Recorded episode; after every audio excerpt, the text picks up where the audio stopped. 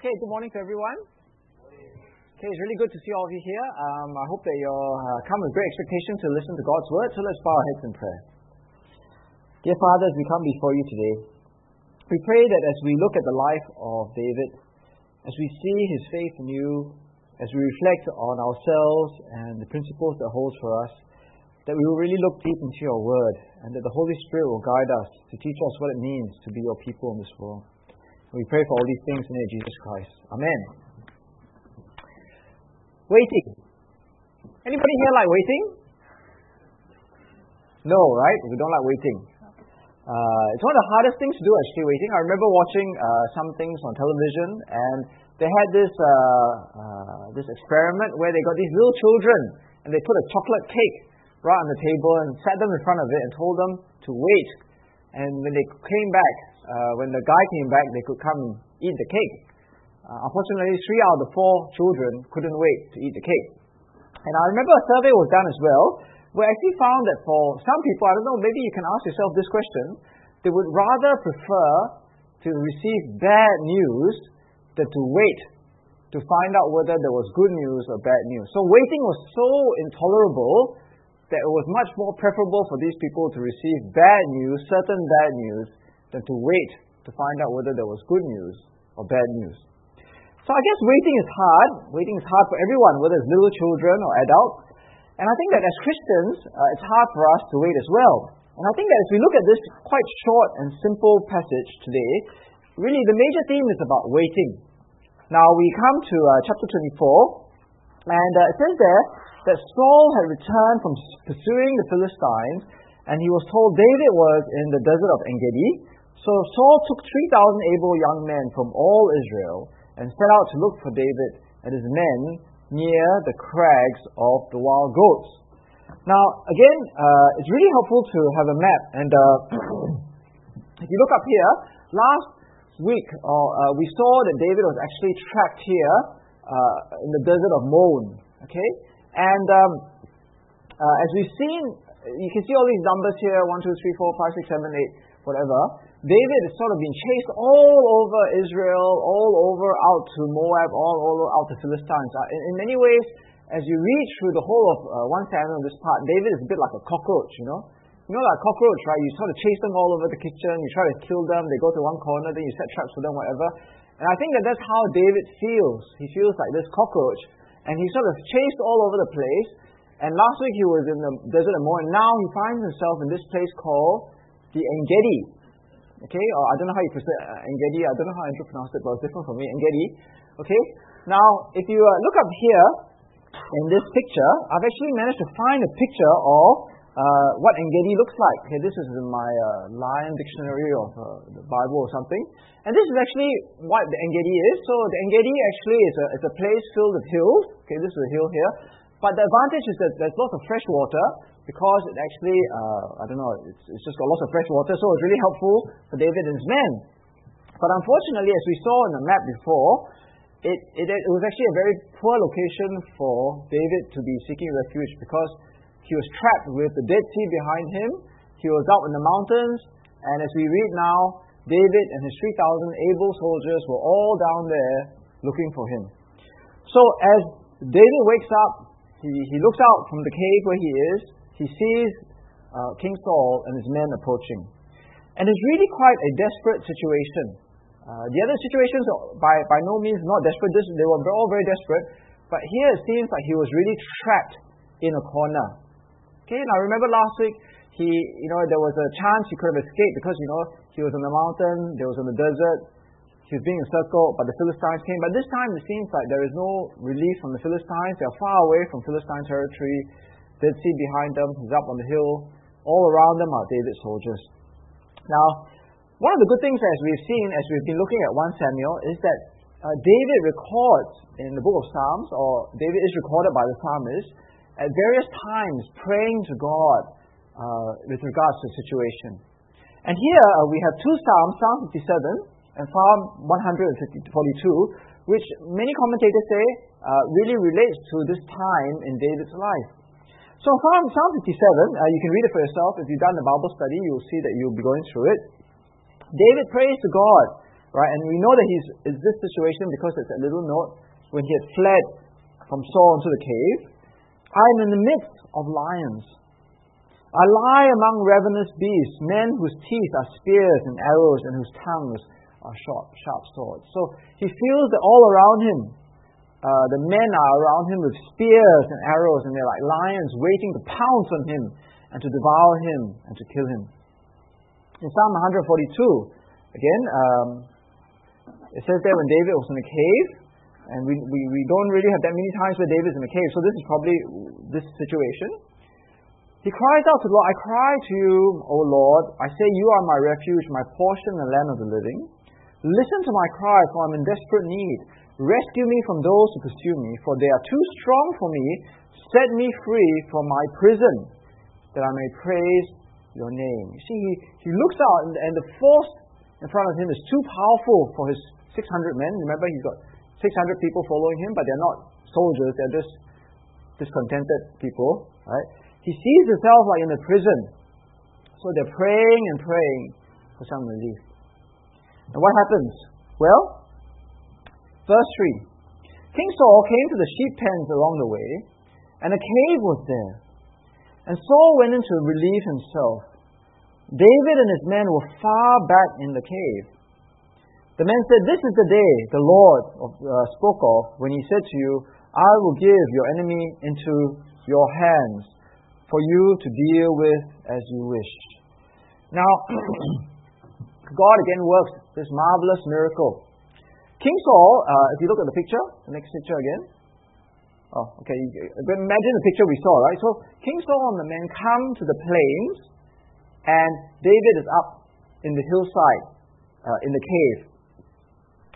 So uh, yeah, so you imagine, okay, imagine that the, the, the soldiers are all down here, and Saul maybe had too much uh, laksa or curry the night before, and he has a stomach ache. So what he really needs now is privacy. Even though he's king, he needs privacy. And you can see, imagine the hill is there, and, and the sheep pens are in the open country, so he can't really find privacy to do what he needs to do. Okay, so he sees and looks up, and there, up quite a distance, is a cave. So he grabs his Straits Times, makes his way up to the cave, okay? And, uh, you know, he's going up there by himself. He doesn't invite his soldiers to go out with him, okay? These are not ladies at a dinner party, all right? He's going up there by himself, and he goes into this cave, and as we know, God has arranged it so that when he goes into the cave, it's exactly the same cave that David and his men are taking shelter in. You can always hear David's men breaking into the songs. This is the day, this is the, Lord, the day that the Lord has made, right? We will rejoice and be glad in it. And the reason why they're so happy uh, is because they sort of changed the lyrics and they've said, This is the day that the Lord has given Saul into our hands. Now, technically, that's not really quite right, isn't it? It's a very liberal interpretation of what we've read over the last few weeks because, if you go back to the slide um, in chapter 23, God had actually given the Philistines, he had consistently given the Philistines into David's hands, but he had never given King Saul into David's hands. You can go back and read it for yourself. It was always the Philistines who were the enemies of David, but never King Saul himself. Now, God never said to King Saul, or sorry, to David, that I will give you King Saul and you are to kill him. So, as he has this great opportunity, his men are egging him on, and what does David do? Then David crept up unnoticed and cut off a corner of Saul's robe. Afterward, David was conscience stricken for having cut off a corner of his robe. He said to his men, The Lord forbid that I should do such a thing to my master, the Lord's anointed, or lay my hand on him, for he is the anointed of the Lord. And with these words, David sharply rebuked his men and did not allow them to attack Saul. And Saul left the cave and went on his way. Now, as we say when we look at the, the narrative, especially in 1 Samuel, we must always pay attention to the surprises. What the surprises would be. If you were one of David's men, you see David uh, slip away with his super sharp sword. Okay, uh, for all you know, it's still the, it may be Goliath's sword that he took, inherited from uh, from before. And he comes back, and instead of carrying the head of Saul, or coming back and saying that he had killed Saul, he comes back with this piece of cloth and say, Hey guys, I got a corner of, of Saul's robe.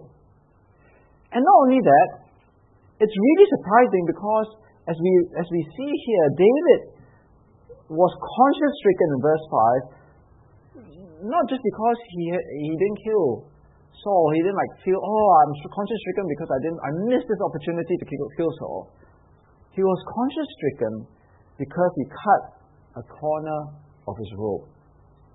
So the question we have to ask ourselves is why did David react this way? Why was he so conscience stricken that he cut the corner of the robe? Why did he not kill Saul when he had the chance? Well, the answer is very clear, isn't it? In verse 6, he said, The Lord forbid that I should do such a thing to my master, the Lord's anointed, or to lay my hand on him, for he is the anointed of the Lord. You see, David might not like Saul, David might not respect Saul, but because of David's relationship with God, he will not kill the Lord's anointed, neither will he do anything to dishonor him. And I think that's why I've reflected on it a bit. Why David felt so bad about cutting off a corner of the robe. Now, as we've been uh, going through Samuel, you notice the robes. The robe is very meaningful or has some sort of symbolic meaning uh, in 1 Samuel.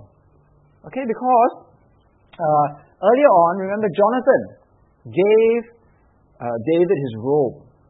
Right? And we said that symbolically it, it, it, it's, it's the passing on of the kingdom.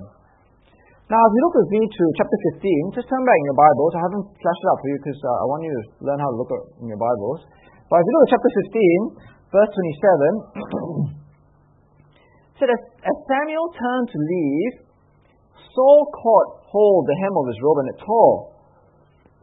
And Samuel said to him, The Lord has torn the kingdom of Israel from you today and has given it to one of your neighbors, to one who is better than you. So, as we've been looking through uh, Samuel, the idea of robes and, uh, you know, the giving of kingdoms and things like that seems to be part of the symbolism of 1 Samuel. So I think that even though when uh, David cut off the corner of uh, Saul's robe, I don't think at that point in time he was really thinking, okay, this is this is symbolically what I'm trying to do. But in a sense, he was actually taking a piece of the royal robe for himself. He was taking the initiative to take what he shouldn't take. And I think that's why he felt so conscience stricken, because of the symbolism of what he had done. He had cut a corner of the royal robe for himself. But in David's mind, it was never his place to take the kingship away from Saul, even symbolically. That's why he said in verse 5, right? The Lord forbid that I should do such a thing, to kill Saul, or to lay a hand on him, or to take the kingdom for myself. Now, Saul finishes his business, uh, totally un- unknown to him, and he walks down from the cave down to the sheep pens to where his soldiers are. So you imagine the scene, okay? So David walked down quite a distance. All his men are down there. And David takes quite a bit of a risk, isn't it? Uh, David walks out of the cave and exposes himself. It's a very big risk. Because Saul at this point in time can call all the soldiers and come back and attack him, and he's trapped in the cave with the 600 men. But David does what he has to do. In verse 8, David went out of the cave and called out to Saul, My Lord the king. When Saul looked behind him, David bowed down and prostrated himself with his face to the ground. He said to Saul, Why do you listen to men to when men say, David is bent on harming you? This day you have seen with your own eyes how the Lord delivered you, delivered you into my hands in the cave. Some urged me to kill you, but I spared you. I said, I will not lay my hand on my Lord, because he is the Lord's anointed. See, my father, look at this piece of your robe in my hand. I cut off the corner of your robe, but I did not kill you. See that I, there is nothing in my hand to indicate that I am guilty of wrongdoing or rebellion. I have not wronged you, but you're hunting me down to take my life.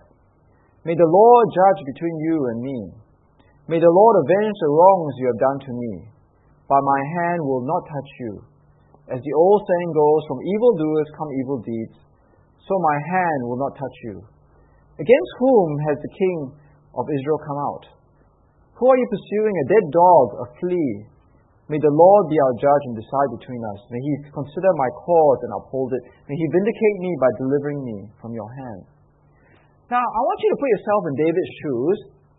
And here is King Saul, who's been pursuing you unjustly, who's been trying to stab you with your, his spear when you're playing the harp for him, who has killed Ahimelech and 85 of the priests of Israel.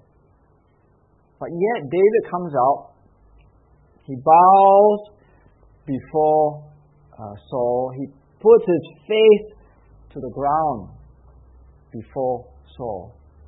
It is a total picture of absolute respect and honor.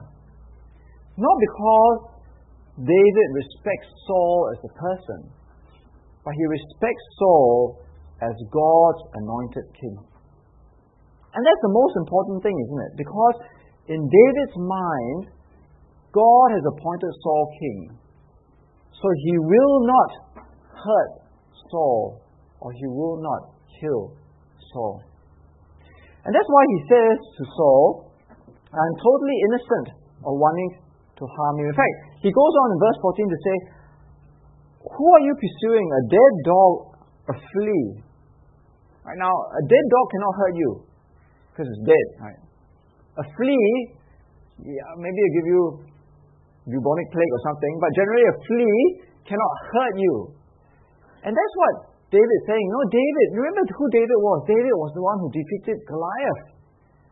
He was renowned among the Philistines as the commander who killed the most Philistines. But David says to Saul, I am to you like a dead dog, a flea. Not because I cannot hurt you, but because I will not hurt you. Because God has appointed you king, God has anointed you king, and I, I, it is not my role to take away that kingship from you or to kill you. And that's why verse 12 and verse 13 is seen by many commentators as a key verse that basically sums up the whole of chapter 24. May the Lord judge between you and me. May the Lord avenge the wrongs you have done to me but my hand will not touch you. As the old saying goes, from evildoers come evil deeds, so my hand will not touch you. From David's perspective, God has given Saul the kingship. It is up to God to take it away. And he will not step in and exercise revenge or his own justice or or to do return evil for evil, but he will leave the judging up to God. Now, I think that uh, when we see this, we see that David has great faith in God. Imagine with one stroke of the knife, he could end it all. He could be king there and then, he could stop running forever, but he's willing to wait on God's justice because he recognizes that this is not part of God's plan, that he should take the sword up against the Lord's anointed. Now, the last part is a bit controversial. Um, I remember I've been many Bible studies, and, uh, and when David had finished saying this, Saul asked, Is that your voice, David, my son? And he wept aloud. You are more righteous than I, he said. You have treated me well, but I have treated you badly. You have just now told me about the good you did to me. The Lord delivered me into your hands, but you did not kill me. When a man finds his enemy, does he not let him get away un, uh, unharmed? May the Lord reward you well for the way you treated me today. I know that you will surely be king, and that the kingdom of Israel will be established in your hands. Now swear to me by the Lord that you will not kill off my descendants or wipe out, wipe out my name from my father's family. Now, I know that uh, in both the Bible studies I was in, uh, a lot of people say, wow, you know, this Saul is very drama king, right? Because when you look at all the other previous chapters, uh, King Saul cannot even bring himself to mention the name David. Uh, it's like, you know, he starts with the son of Jesse. Always son of Jesse, never David. But here, it's like he suddenly says, Oh, David, my son. David, my son. He weeps. He cried out. He wept aloud. Now, how are we to understand Saul here? Is it a put on? Is it something that he dramatizes? Is, uh, you know, why is he like this?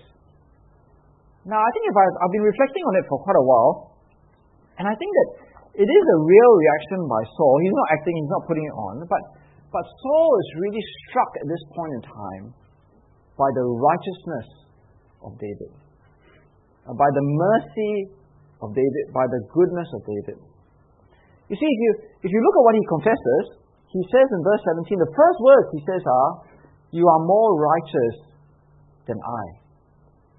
So if you look at all the other previous chapters in 1 Samuel, David is a threat to Saul because he's a great warrior. He's a mighty warrior. Remember the song? Saul has killed, you know, killed his thousands, but David has killed his tens of thousands. So Saul has always regarded David as a great warrior, and he's threatened by it. But I think that as we come to this point in time, Saul actually says, for the first time as we've seen coming out of his mouth, that David is not just a better warrior, but he is more righteous. He is a better man. He is a closer man to God than Saul ever was. And that's why he says, look, does a man ever let his enemy go? Right, when he gives him a chance to kill him. Saul is saying, look, if I was in that shoes, I would have not let David go. But David is a better man than me. He's a righteous man. He, he was willing to let God judge rather than to do evil in his own hands. Remember, this is Saul who had no problems killing 85 priests, 85 of God's people. But yet, David could not bring himself to raise the sword against God's anointed king. And I think that that's why Saul reacted this way, because he was really touched. He was really impressed by the righteousness, the righteousness of David. And that's why he says that surely you will be king. The kingdom of Israel will be established in your hands, not because you're a better warrior, but because you are a righteous person after God's heart. David was willing to wait to wait even in unjust suffering because he trusted in a judging God. Now, I think that uh, as we look at this passage, we find it hard to sort of bring it back from that time of David's time to ourselves today. What, what has it got to do with us today? What happened between David and Saul then? Well, I think the first thing that we uh, really have to notice is that the theme of waiting for God in unjust suffering is actually a theme which points forward to Jesus. See, if you notice Jesus' lies in the Gospels, Jesus is willing to suffer unjustly. He's the unjust sufferer because, and part of it is, he's waiting for God to do the judgment in the future. So in Matthew chapter 26, if you look up here in this passage, uh, and the, in the Isaiah passage, um, when the soldiers come for Jesus to bring him to the cross, to crucify him unjustly and to persecute him unjustly, Jesus has power to bring justice there and then, to, to bring destruction there and then. But look at what Jesus says. Put your sword back in its place, Jesus said to him. For all who draw the sword will die by the sword. Do you think I cannot call on my Father and he will at once put at my disposal more than twelve legions of angels?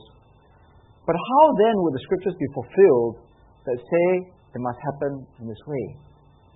Okay, so Jesus says, Look, I'm not going to bring justice in my time, God will bring justice in his time. But notice what he says there in verse 54. He actually says that scripture must be fulfilled in this way. So actually, scripture prophesies that Jesus will be the unjust sufferer who will wait for God's justice.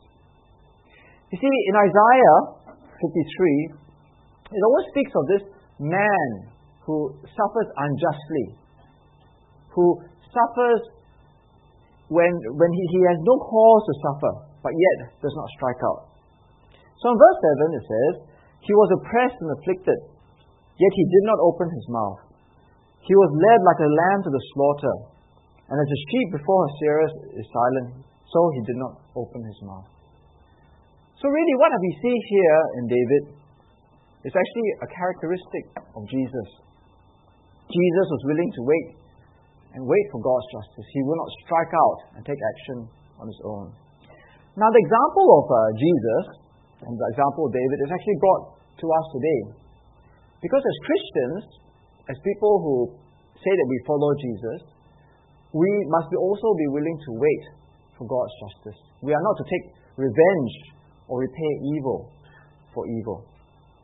Now, uh, as Christians, I think it's very clear that we will face opposition and suffering in this world, not just normal suffering like, you know, a cold or stuck in traffic or something, but suffering in terms of opposition from the world, unjust opposition. We may, may face scorn, Uh, disdain, disapproval, disadvantage in life. And even in some countries, we may face official government persecution. And there is no justice for Christians there. In 1 Peter chapter 2, it uses the example of Jesus and applies it to ourselves. To this you are called, because Christ suffered for you, leaving you an example that you should follow in his steps. He committed no sin, and no deceit was found in his mouth. When they hurled their insults at him, he did not retaliate. When he suffered, he made no threats.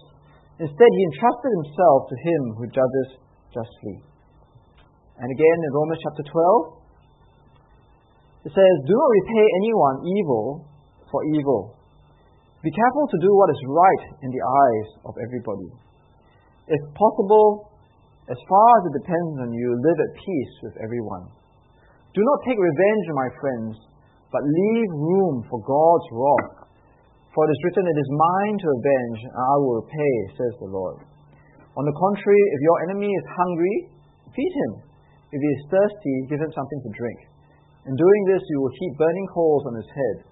Do not overcome, be overcome by evil, but overcome evil with good.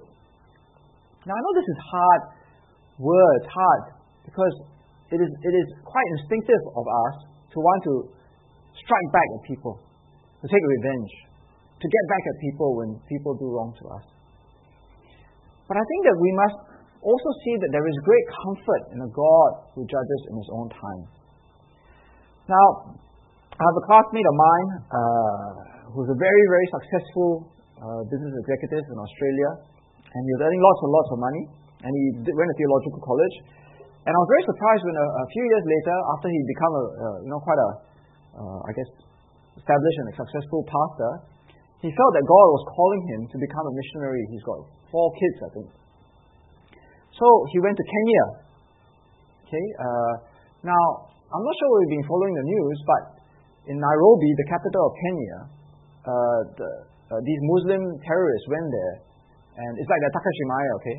They went there and they basically destroyed the place and they killed many, many people, uh, especially uh, targeting foreigners and Christians. And my friend is a missionary in Kenya and he's based in Nairobi. And he knows people who have been affected by this attack. And so we're praying for him. He writes to me and things. But the temptation for the local population, uh, many Christians, is to take revenge, isn't it? You have people, relatives, family, friends who are killed, and your your instinctive reaction is, okay, let's go and find somebody to kill and to beat up, because my brother, my sister got killed in this shopping mall. But but that's not the right thing to do, isn't it? Because first of all, these other people that you're going to attack well, are, not, are not the terrorists. And secondly, you will never find the people who, who, who did it. I mean, it's not up to you to take into your hands to go and be a vigilante and go and kill them. Now, the answer then for my friend, missionary, is to wait for God's justice because God will bring justice to the people who did this atrocity. It's a source of comfort to know that God, you can wait for God to bring justice. Now, I think it's very clear in the Bible that if there's a crime, we should seek justice for the victim and also for the sake of society. So, in other parts of the Bible, if there's a crime, we should report it. If there's a criminal, we should catch him or her so that he doesn't or she doesn't hurt other people. I think that what we're looking at here is revenge. David will not take revenge. Jesus will not take revenge. We are called not to take revenge. We are to wait for God's justice. Now, I think for ourselves, thankfully, we really pray that we will never have a situation like what happened in Nairobi, where you know terrorists come, kill Christians or whatever. But I think, in, in a sense, for ourselves, we too, in our small ways, are tempted to seek revenge. Maybe people insult us in small ways. Maybe people gossip about us in small ways. Maybe people give us the cold shoulder or discriminate us or hurt us in small ways. And maybe because we are Christians, and maybe because of our Christian ethos or the way that we live. And the temptation for us is to fight evil with evil. People gossip against me, I want to gossip against them. People insult me, I insult them. People disadvantage me, I disadvantage them. I think the Bible is quite clear. We do not repay evil with evil, but evil with good. I was reading a book uh, quite a while ago, and um, I can't remember where the book is, so I can't find the quote again. But it was a really good quote and stuck with me. And it was saying that as Christians, as we grow as Christians, and, I, and I, this is a really good imagery, it's stuck with me, we are called to have soft hearts and thick skins. Okay, and as you grow as a Christian, your heart should get softer and your skin should get thicker. So what it means soft hearts is it means that you, you, you have the capacity to love. And as you grow as a Christian, your heart gets softer, you're, you're more able to love people, to care for people, to empathize people. And as you grow as a Christian, you grow a thicker skin because you're more able to absorb the, the, the, the, insults or the gossips or the hurts that people give you, and you're, and you're able to move on, to wait for God's justice or to forgive them. Right? So as you grow as a Christian, soft hearts, thick skin. The problem is that this uh, writer was saying is that many Christians that he observed do the opposite. Right? Instead of having softer hearts and thicker skins, they get thicker hearts and softer skin. So what happens is, over time, instead of being able to love more, their hearts become thicker. They, they, they, they love less and less. They care less and less. They have less and less empathy. I don't know whether that's a reflection on your own life. Think of maybe if you reflect on your own life, do you find that you are able to love more and care more and have more empathy as you grow as a Christian? Because that's what God wants us to do, isn't it? So we have to, so these people instead of having soft hearts, they have thick hearts, but they have soft skin. So what happens is they become more and more sensitive to perceive hurts, uh, wrongs, and they hold on to those wrongs, and, and you know everything hurts, and they want to strike back all the time. But God tells us from this passage, isn't it? Follow the example of Jesus. Follow the example of David. We do not repay evil with evil, but we repay evil with good. Uh, we wait for God's justice, and uh, we leave things with God. And uh, that's the way that we are called to follow our Lord and Savior Jesus Christ. For He Himself suffered, but He waited for God's justice. Let's go to God in prayer. Dear Father, as we come before you today, we truly want to thank you for how you continue to watch over David and how David was willing to entrust himself totally with you. That even though he had the opportunity to strike at King Saul, but yet he recognized that it was not his role to bring justice on Saul, that he was willing to wait for you, the ultimate judge, to bring justice for the wrongs that Saul had done, especially to him. We pray for ourselves that as we reflect on this passage, we will see how Jesus himself in his life, especially at the cross, was willing to entrust himself to you as well. That though he could have struck back, and though he could have fought back, but yet he willingly went to the cross and was willing to entrust himself on your justice. We pray for ourselves that we do not repay evil for evil, that we do not seek revenge, that we do not seek to, to hit back when we are hit, but rather, dear Father, to be able to be like Jesus, to bear up and to persevere under unjust suffering. We know that it goes against our human nature, but yet, Lord, may we keep telling ourselves that you are a mighty God who will bring all things to account on the last day, and to entrust all these issues into your hands. And we pray for all these things in Jesus Christ. Amen.